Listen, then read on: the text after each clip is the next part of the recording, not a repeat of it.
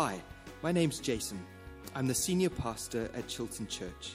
We hope all our messages will help you connect more fully with God's love, grow as His follower, and share His hope with those around you. Thanks so much for joining us. Well, good morning again, everyone, and good morning to anyone that has slipped in during the course of the worship time. Uh, it is really fantastic to have you with us. Uh, my name is Jason. Uh, for any of you perhaps don't know, or anyone that is listening online, uh, and it's really exciting to be able to be wrapping up what has been a three-week series for us out of the Gospel of Mark. And so, if you have your Bibles with you and you want to take those out, we're going to be in Mark chapter 4. If you want to use your phones, that's also fine. I trust that you will be uh, reading the scriptures and not following the cricket online. Uh, but, you know, that's, uh, that's really up to you. Uh, and so, uh, if you want to move to Mark chapter 4, uh, we're going to be reading in just a moment from verse 35 to 41.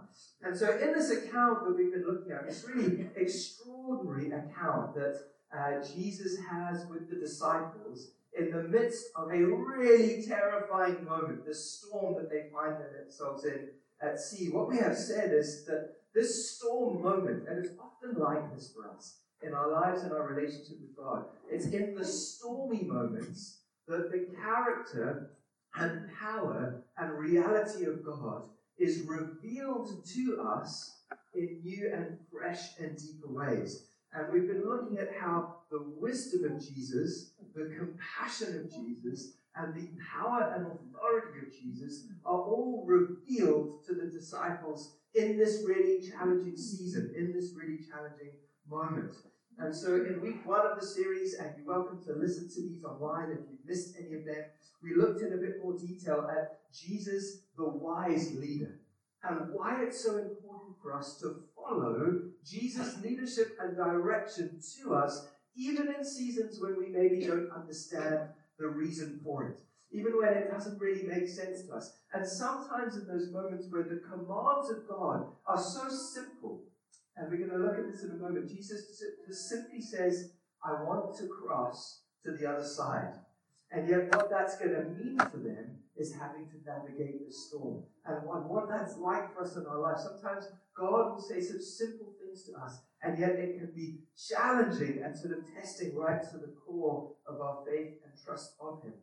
So we looked at, at Jesus, the wise leader. Then we looked at how God loves us and how Jesus is actually compassionate towards us and how uh, trials and challenge, adversity and hardship, when we are facing those things, those are not signs that God's love has departed from us. Those are not things that separate us from the power of God's love towards us, but those actually become moments when we can experience even more powerfully and profoundly the love of God towards us in those times. Sometimes the power of God is seen by stilling the storm.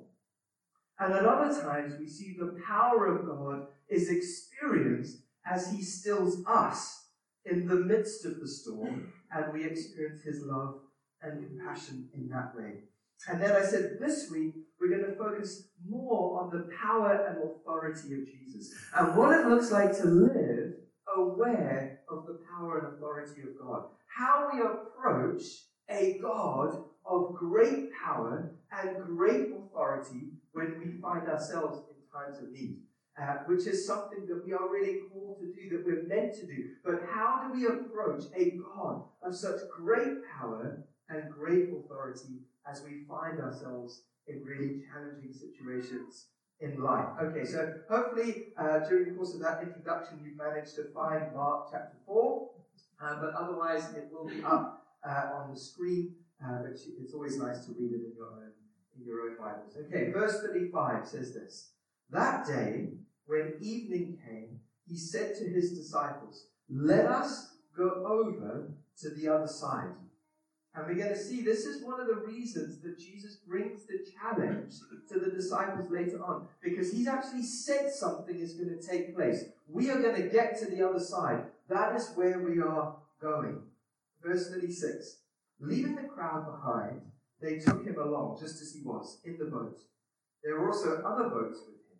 A furious squall storm came up, and the waves broke over the boat so that it was nearly swamped. Jesus was in the stern, sleeping on a cushion.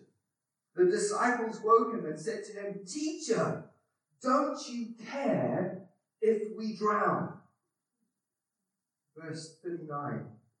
He got up, rebuked the wind, and said to the waves, Quiet, be still. Then the wind died down, and it was completely calm. And he said to his disciples, Why are you so afraid? Do you still have no faith? Then they were terrified and asked each other, Who is this that even the wind and the waves obey him? The language here is, is quite important, actually. And William Lane, for those of you who are interested or perhaps taking notes, has written a fantastic commentary on the Gospel of Mark. And he says this about the language in this section that I thought I'd just read to you. He says, the cosmic, big, big overtones here, the cosmic overtones in this Gospel account must not be missed. Mark has underlined them by a careful choice of terminology, which recalls Jesus' encounter with the demons. Verse uh, 1, uh, chapter 1, verse 25, chapter 3, verse 12, and later on, chapter 9, verse 23. Jesus rebuked the wind, the same language that he uses in those other accounts. Jesus addressed the raging storm as a force threatening him and his disciples. And so there seems to be this indication in the language of this account that there is more at play here than simply a natural storm. And yet again we see the power and authority of Jesus is displayed over nature and perhaps over something more sinister as well. We see Jesus' authority is not to be challenged. His power is over all things. You know, I was reading this and I, I guess I was thinking at some levels, you might come to the end of the story and the disciples might have come to the end of the story. If nothing, if nothing else had happened after Jesus had stilled the storm, if he hadn't said anything else to them, we might leave and sort of feel, well, this was a successful moment. There was this incredible storm. There was something maybe even sinister in the midst of the storm. And they seem to do something quite good, don't they? They go to Jesus, they wake him up, they say, God, we've got a problem, we're dying. And Jesus then gets up and stills the storm, and they're all okay. And you sort of get to the end of it and you think, well, that was a victory. That was a moment of success. We seem to have dealt with that quite well. And yet Jesus recognizes there's something off in the way that the disciples have responded. And he is so good, isn't he, at getting to the heart of the issue both with his disciples and with us. And there's something about the probing questions of Jesus that are really good for us to wrestle with and to engage with. And so God now challenges his disciples, just as he challenges us. And he said to his disciples, Why are you so afraid? To which we reply, Well, we're dying. The, the boat is sinking. This is one of the worst storms that we have ever seen. We are seasoned sailors. We have never been out in weather like this. That's why we're afraid. And yet his response is, Why are you afraid? Do you still have no faith? William Lane goes on in his commentary to say, Jesus now rebukes the disciples. He's rebuked the storm. He now rebukes the disciples for their lack of faith in him, which is being expressed in their terror and their fear. See, I look at this and I think the disciples respond in a way that's probably quite similar to the way that I would respond, that we would respond when we find ourselves facing situations that are beyond us, that are challenging, that are difficult, that are life threatening, perhaps. we see that rather than trusting in Jesus' decision to cross to the other side, that Jesus would what he has said, rather than believing that Jesus does actually care for them, that Jesus will be able to deal with the storm if that is, not, if that is necessary. We see that they panic. They, they panic in the midst of this space, and we see from Jesus that their panic and anxiety is not actually stemming from the storm. Because Jesus gets up and he doesn't panic. He gets up, he looks at the storm, and he commands the wind and the waves to be still because he recognizes this is not a threat to panic about because I have the authority to actually deal with it. But their lack of faith in his identity and power and authority has caused them, in this instance, to respond with anxiety. It's not always the cause of anxiety and fear, but we know from Jesus in this instance the storm was not the problem, their faith in Jesus was. Jesus says, They have seen enough of who I am through the, the healings, the deliverance, the teaching, the miracles, the signs, and the wonders to know we would be okay in the midst of this challenge. You know, I am someone that I hope believes wholeheartedly in the power and authority of God working through God's people today. I believe that. I believe in the power of God. I believe in the authority of God. And as a church here, we believe in the gifts of the Holy Spirit, the healing gifts, miracles, signs, and wonders. And I hope, this is my hope, I hope that as I or we face storms in the future, I hope that we would have the, the faith and the courage in those moments to be able to place our trust again in the identity and character and goodness and faithfulness and, and power of God. That as we pray, we would see healing, we would see provision, we would see deliverance, we would see transformation, we would see the wisdom come to us that we need to be able to navigate the situations that we perhaps have to face. And that as we do that, we would do that with a heart that's not seeking to test God, but that is actually able to trust Him. That we would experience victory not despite us, but because we've truly partnered with God. I'm also deeply aware that to be a community that is able to take those bold risks of faith and trust God and pray and trust that He will come through as we need Him to come through, that He would still the storms. If we're going to be that kind of community, we also need to be the kind of community that's able to trust God when the storm remains. Like Paul was on the boat in the midst of the storm in Acts. Do you remember that story? And they were going to die. It says they got to the point where they lost all hope. They'd run out of food. They thought this was it. And God comes to them and says, You will survive, but through the storm. The ship will be lost, and you will sink. But everybody is going to survive. And there are times when the miracles of God are seen in preserving us through the hardship, not taking the hardship away.